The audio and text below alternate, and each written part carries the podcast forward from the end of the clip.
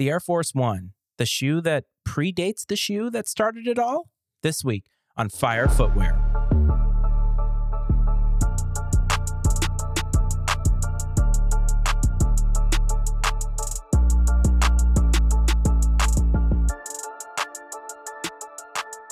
What's up, sneaker fam? Welcome back to Fire Footwear, a sneaker podcast hosted by me, Matty Ice. I hope that this finds you well, and I just want to thank everybody for supporting the show over the last few weeks. Last week was a little bit of a deviation from what we had done previously, or what I guess I'm used to doing previously. Normally, my content is very genuine, off the cuff, conversational. That's the way I like to keep it because I want you, the listener, to feel like, hey, I'm talking with this guy in his own room. We're just kind of chilling out, talking sneakers. That's the way I like to keep it.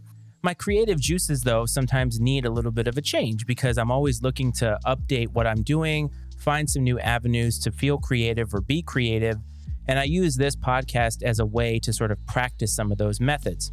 Last week, I read to you or narrated to you a brief history of the Air Jordan 1. And again, I said it was in no way complete. There are certainly a lot of details that I probably don't have correct or didn't have included. They weren't omitted on purpose. They were just omitted because, quite frankly, I don't have a team of researchers or the time to be researching it quite the way that some of these websites do, or some of these sneaker historians or old heads may have the time to do. And when I was talking about the shoe itself, which was the Air Jordan 1, everybody's familiar with it. At this point, the stories about it are legend, they're part of Nike lore. And we did talk about that a little bit. But in doing so, I talked about how the design of the Jordan 1 really wasn't that innovative and really wasn't that creative. It was really meant to just tweak what was already existing, and that was the Air Force One. The Air Force One was designed by Bruce Kilgore, as I said last week, and it predates the Jordan 1 by two years, debuting in 1982. It was really Nike's first attempt at making a real basketball shoe. It was also the first basketball shoe, one, to be a high top. It was a high top only when it came out, looked very much like a boot, and while it sort of mimicked a little bit of the Converse look that we had had previously with the Chuck Taylors and so forth, it had a much chunkier look and was definitely meant to sustain the wear and tear of playing basketball at a professional level. Not just a professional level, but all over the place. Obviously, it was marketed as a basketball shoe.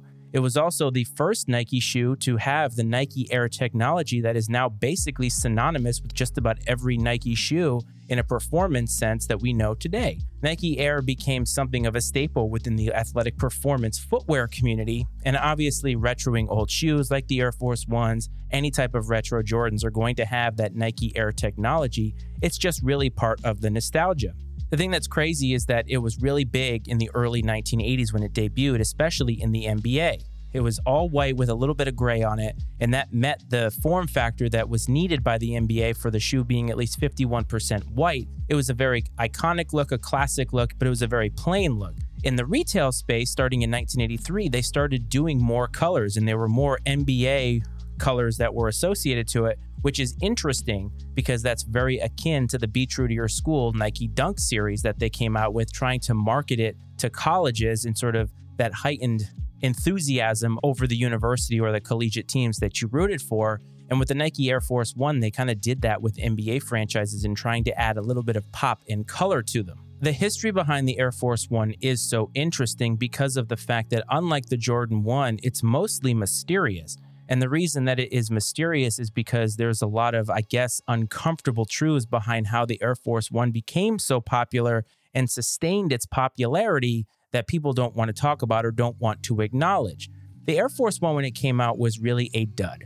In the industry, we call it a brick or something like that. And it really did not have the kind of huge awakening that I think they were anticipating for it. Really, if you think about it, being so early on in the journey of creating basketball shoes from a technological perspective, could you really have expected the Air Force One to be anything other than what it was? It was great when it came out but the enthusiasm for it, at least from players, kind of petered out. And then the Air Jordan comes along, looks like an Air Force One, acts like an Air Force One, but basically takes it to a whole nother level. Oh, and by the way, is associated with an emerging star in Michael Jordan, who of course became the greatest of all time. Maybe that's a debate for another show, but I'm here to tell you that Michael Jordan is the GOAT. Today, though, the Air Force One, specifically the white Air Force One, is still Nike's second highest selling shoe of all time. And that's where the evolution of the Air Force One came in, is that the low top all white is really what people find synonymous with Air Force Ones. There are a lot of people who wore Air Force Ones ever since the beginning, those high top with the straps, the mid top. People do recognize those. But the low top, white, all leather Air Force Ones are really the pinnacle of Air Force Ones. It's something that every sneakerhead, myself included, would tell you you have to have a pair of those in the collection.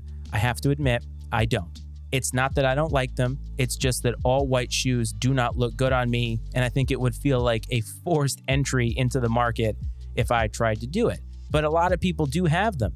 A lot of people double up, triple up on them because they're very easy to crease. You can beat them up very, very easily, but you always want to have that crisp pair with you. And where did that come from? Interestingly enough, the Air Force One became very big in inner city urban areas, especially on the East Coast. If someone were to ask you, what is the city that most represents Air Force Ones or for whom Air Force One is the representative of sneaker culture, it would be Baltimore or Charm City. And it just, it still is today. Whenever we make historical documentaries about gangster living or gang living or drug violence or anything like that centered around the city of Baltimore, and I think about The Wire, you see a lot of Air Force Ones and a lot of white Air Force Ones. The uncomfortable truth around the history of the Air Force One is that drug dealers and hustlers were really the main influencers of the shoe, specifically the low top all white shoe. Now, not many people know when the all white Air Force One actually debuted. There are a lot of differing opinions and differing facts as to whether it was 1987 or maybe 1991. All we do know is that some somewhere in the late 80s and early 90s we saw an influx of white Air Force Ones, not just the all white ones, white with the gum soles, white with a little bit of a pop of color. Maybe the outsole was a little colored, the swoosh was a little colored, and we saw it begin to pick up steam. And why did it pick up steam? Well, because these drug dealers and hustlers who had a lot of money going around and at $80 a pop, especially at that time frame, late 80s, early 90s, that was a lot of money to be spending on sneakers. We scoff at that today when your Air Jordan 1 costs you $180 to $200, but $80 back then was a lot of money. So, in those inner city areas, you weren't going to see a lot of people who could barely make ends meet and were probably working paycheck to paycheck with a lot of crisp Air Force Ones. They were getting their hands on whatever they could get, and it was really for function only. Drug dealers and hustlers had a lot more money at their disposal because there's a lot of money floating around drug trafficking and drug trade. Whatever you want to say about its legality and its morality, there's money to be made there. And those folks had a lot of money, and crisp Air Force Ones became a staple of that community.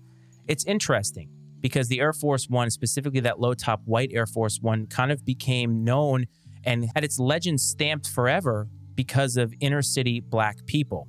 Black people loved this shoe, gravitated toward this shoe, and are the reason why it actually became so popular. Why is that interesting? Well, really, the narrative around the Air Force One has almost been gentrified today. And you might think, well, how can you gentrify a narrative? I thought we could only gentrify neighborhoods. It's gentrified because today the white Air Force One is seen as a shoe that sort of crosses all barriers and boundaries. It's not just for black people, it's for white people and everybody. It's just a staple and a shoe that everybody can wear and everybody can own because of its accessibility and now affordability today. But it wasn't always the case, and Nike itself does not relate to any of the history related to drugs and hustling, honestly. But that's the reason why it existed. The other thing that really heightened its popularity was its use in hip hop and rap. And you saw so many rappers from Jay Z to Nelly to Young Jeezy, all these different people not only ha- calling out Air Force Ones in their songs, showing it in the music videos, wearing them on the red carpet to the Grammys, really making it a staple piece in hip hop culture to the point that they were getting their own custom Air Force Ones. And you saw Air Force Ones customized and being sent to these inner city boutiques and stores and stuff like that. This was the color of the month type thing so many things were happening at that time period. And I think that that's all fascinating to me because right now, what we see is that sneakers are a huge part of culture and just popular culture, music, movies, television. I mean, you see actors, actresses, sports figures, musicians, artists, you name it. They're all wearing sneakers of some type. Jordans are so big now. And why is that? Well, maybe because the Air Force One made it cool to be out there like that. And it started within hip hop culture. I mean, some of these names that I'm throwing out there, they're big names in music history. Jay Z isn't just a legendary rapper, he's a legendary artist. He's one of the highest selling artists in history. And that means something, especially when he is somebody, a former hustler, by the way, who is now wearing these shoes on the regular. And it's just fascinating to me because nowadays we can't seem to get anything. But the white Air Force One still seems to be something that is accessible. Nike is still making so much of it. And certainly they have benefited from the narrative that has been surrounding the Air Force One for many, many years. I mean, to the fact that if you think about how many sneakers have been unveiled, how many sneakers have come out, and yet the white Air Force One is still the second most highest selling sneaker of all time. Not to mention the fact that Air Force Ones had a downturn. Because of how poorly they started, Nike discontinued them. And it's fascinating because we talk about exclusivity today. And I think I did an episode a few few episodes ago or even before I brought the show back about are sneakers truly exclusive anymore? Because we see so many colorways of all these silhouettes and yet people seem to be able to buy them whenever they want to or they always sell out. There is no exclusivity. We talk about that when it comes to certain shoes. Oh, they're only printing 500,000 of these or whatever the numbers may be. And we think of that as exclusive. Nike isn't discontinuing anything. They discontinued the silhouette altogether. And people were buying them in droves because they thought that they weren't going to be able to get them. That actually made it to where they're like, maybe we should bring these back. And even after a lull period of being out, they came back. They've stood the test of time, they've endured. And even in 2022, Nike is trying to give it its day once again. They're trying to make the Air Force One popular by giving it the design elements that it always should have had, not just in simplicity, but even Billie Eilish is designing Air Force Ones. Other artists are designing Air Force Ones. You're seeing so many of them drop every single weekend now. It's getting to the point of being like Jordans. And yet, still, somehow, the hype train never gets behind Air Force Ones. You never see people hyped over an Air Force One. Even in the replica market today, there's not a lot of Air Force Ones except maybe the original Travis Scott's, the white and the sail, not the ones that he came out with later that are the fossils. But yet, Air Force Ones are so versatile. You can really wear them anywhere depending on your aesthetic, your body type, all that kind of stuff, they actually may go harder than any other Jordans that you can buy on the market. I have a pair of custom Air Force Ones that my wife made me. I don't wear them too often, not because I don't like them, but because I want to keep them safe and sacred because she designed them for me. They have my initials on them. I love them. They're so comfortable. But yet, if I try to wear white Air Force Ones, it looks like I'm wearing clown shoes. And that just is my aesthetic personally. But there are so many people out there, and you might be listening now and you are an Air Force One head. My friend Cleveland loves Air Force Ones. That's his jam because he remembers when they were discontinued and you couldn't get them. They were scarce, actually scarce. Not just, oh, I have to wait for the resale market. They were actually scarce. And some of the best Air Force Ones that have been designed recently have been designed with a great story behind it, which goes back to my episode about sneakers with stories that I did. I think it was on Drip, Trip, and Spill, my other podcast. Amazing whenever there's a great story behind a sneaker, to me, if it looks great and it has that story to go with it, it just makes it all that much better. The Colin Kaepernick Air Force Ones that I tried for, couldn't get, the price is still relatively reasonable, but I love it because Kap was in that time period where he was still trying to get back in the league. He was a talking point for social justice. And here Nike comes in, makes that great commercial, gives him his own sneaker. And I actually saw a pair of those out in the wild recently. It's amazing because I always talk about how you never really see these shoes in the wild. That's a shoe that would be so difficult to find because it doesn't look like anything we've ever seen, really, or it looks like a lot of things we've seen. And it just was amazing. I was like, wow, that's Kaepernick's.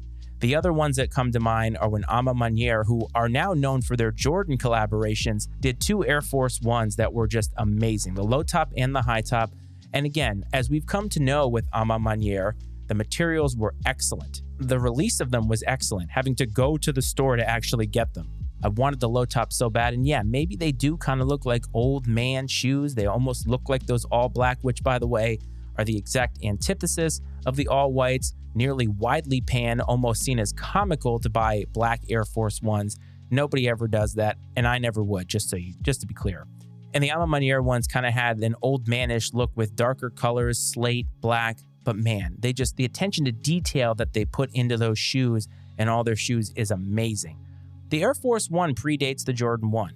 And I know that last week I said that the Jordan 1 was the sneaker that started it all, but I did say that in quotes because there have been shoes beforehand that have helped to shape the market that it is today.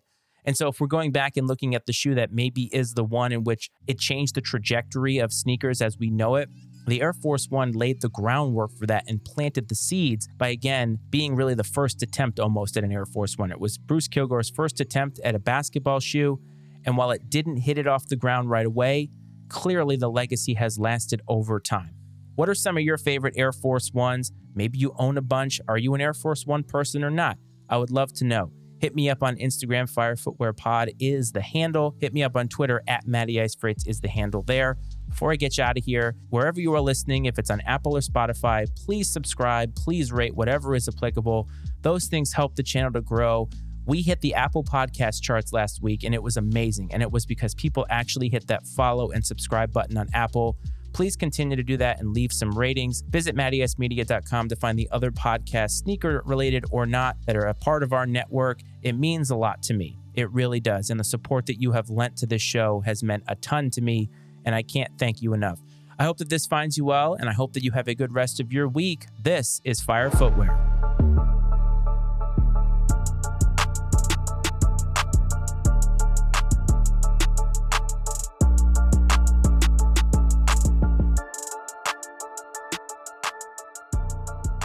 The opinions and viewpoints expressed on Fire Footwear are those of Matt Freights and his guest, and not necessarily those of the Matty Ice Media Network. Fire Footwear is exclusively owned by Matt Freights and is brought to you by the Matty Ice Media Network.